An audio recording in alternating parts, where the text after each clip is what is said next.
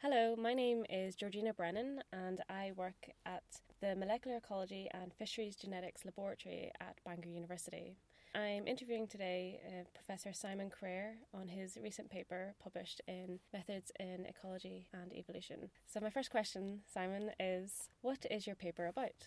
The paper is really a very simple distillation of the different, specifically sequenced, DNA sequenced and RNA sequence based approaches that we can use to assess the biodiversity of all sorts of different uh, communities, ranging from very simple barcoding work right the way through to shotgun sequencing of mixed communities of large and small organisms, really just to try and understand the constitution of biodiversity better after we gave a symposium in Lille in 2014, a joint meeting between the BES and the Ecological Society uh, of France. We got together a bunch of people and we talked about these different methods. And what we wanted to do in the paper is to really provide a sort of bite sized one stop shop where ecologists could go and then find out about the different approaches and identify the strengths and weaknesses in relation to the ecological questions that they have.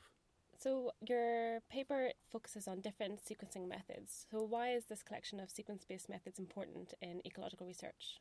Well, for a number of years now, I've been going to conferences and I see many presentations where I see lots of people performing traditional taxonomic approaches to try and classify the species in their samples. And because different technologies have evolved over the past few years, I think it's just timely, really, to just to bring these approaches to the attention of ecologists because the sort of way that we can assess biodiversity tends to be in a more high throughput fashion and also, we can use different approaches that can identify all sorts of different uh, facets of the tree of life, ranging from prokaryotes, fungi, microbial eukaryotes, meiofaunal organisms, and now also, if you can get the genetic information from an environmental sample into a DNA sequencing platform, then we can also do microbial taxa as well. So, this lends itself to all sorts of different ecological analyses.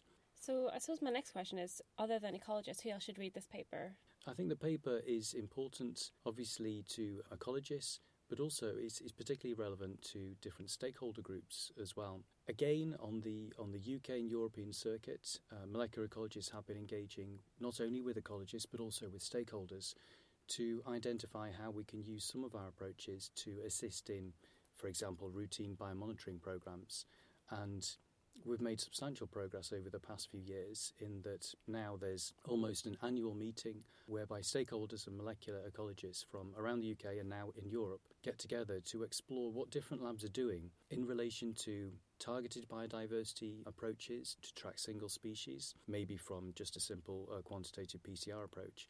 But as the field matures, there is a potential that we can start using some of the en masse sequencing approaches to try and identify the composition of communities derived from the DNA that we can derive from a community. So, what are the key messages from your article towards, for example, policymakers or stakeholders? I think that the key messages are that the approaches we use can enhance what they currently do. We obviously need taxonomists and ecologists because they form the bedrock of everything that we do in relation to databases and ecological understanding and synthesis. However, the approaches that we use are generally more affordable and they are generally quicker and they're certainly more high throughput. So, if a traditional taxonomist can identify the biodiversity composition of, for example, a kick sample from a freshwater ecosystem, maybe doing you know one or two or three samples a day, single molecular ecologist can work on, for example, 96 samples simultaneously or 384 samples simultaneously. And all of the molecular genetic analysis will go through that workflow together, including all the bioinformatics. So all the samples are analysed simultaneously from the general lab phase through onto the sequencing platforms and then into bioinformatic analysis downstream. And at the end of that bioinformatic analysis, you'll end up with something which does look very much like an ecological data matrix. It just so happens that the data matrix is populated by a very large number of taxa that resemble the species in your sample. So, are these sequencing approaches being used in any other disciplines, or can you imagine them being used in any disciplines in the future? Everything that we do from a macroorganism perspective has been derived from lessons that have been learnt from the people working in microbial uh, biospheres. Essentially, those guys have got no option because they cannot culture, so they cannot actually get hold of the, the taxa that they want to study. So they have been obliged to use sequencing approaches for many years. And so obviously there's a huge amount of investment in relation to microbiome research. So that's in relation to human microbiomes, in relation to health. And also general sequencing approaches are obviously increasing in throughput, costs are falling, um, but also some of the machines are getting smaller. So some people, for example, are taking these machines into the field to try and perform for example, genome sequencing of pathogens in the field. And because some of the sequencing platforms are now approaching the size of, well, for example, a very large USB stick, there is a potential downstream for the whole technology to become miniaturized and then move the lab into the field. At least this is what lots of people are looking looking into. And so particular fields that will benefit are, for example, epidemiology and really anything that involves assessing biodiversity will benefit from these sorts of approaches. Does this article raise any new research questions?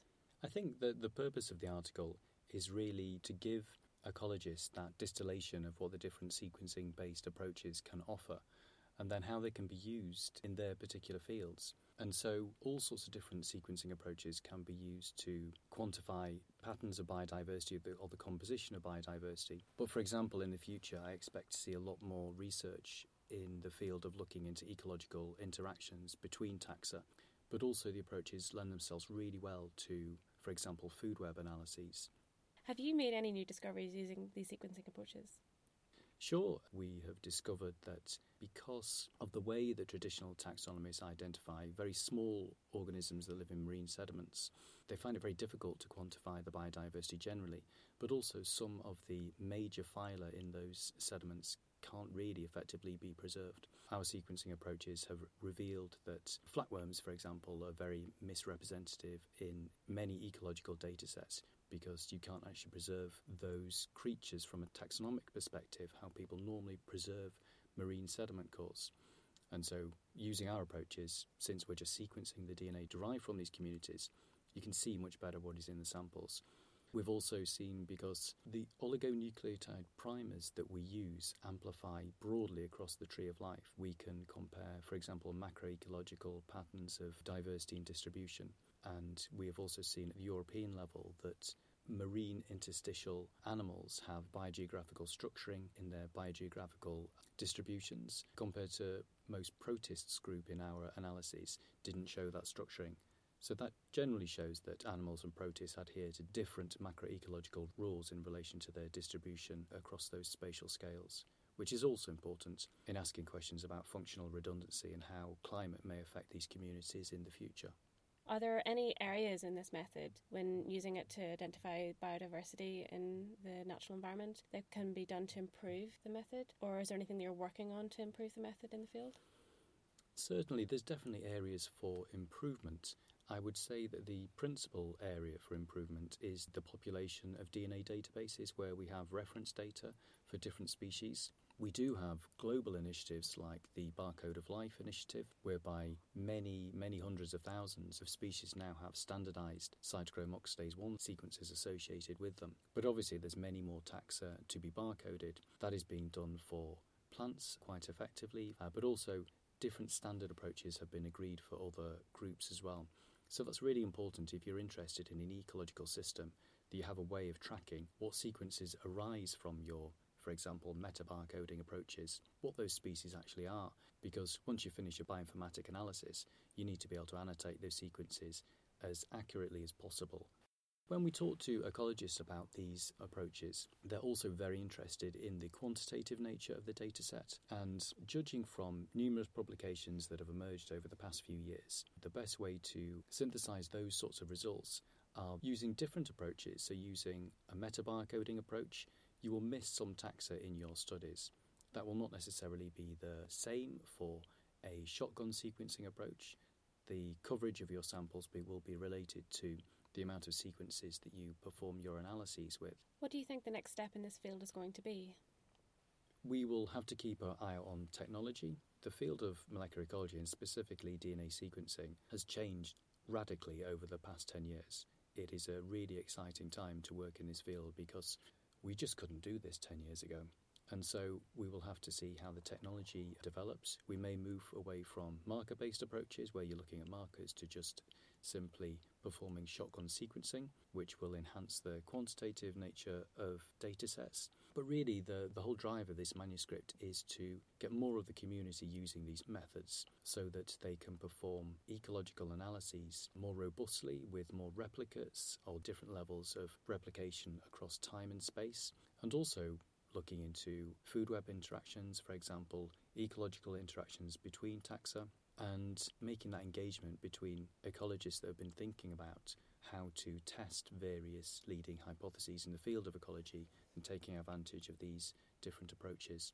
And I will reiterate this is to enhance existing biomonitoring programs, i.e., to do the job more effectively and better, not necessarily to replace what is being done. So I think that concludes our interview for today. I'm going to thank you, Simon Creer, for your time and good luck with your sequence based approaches in the future. Okay, thanks. Thanks for your time.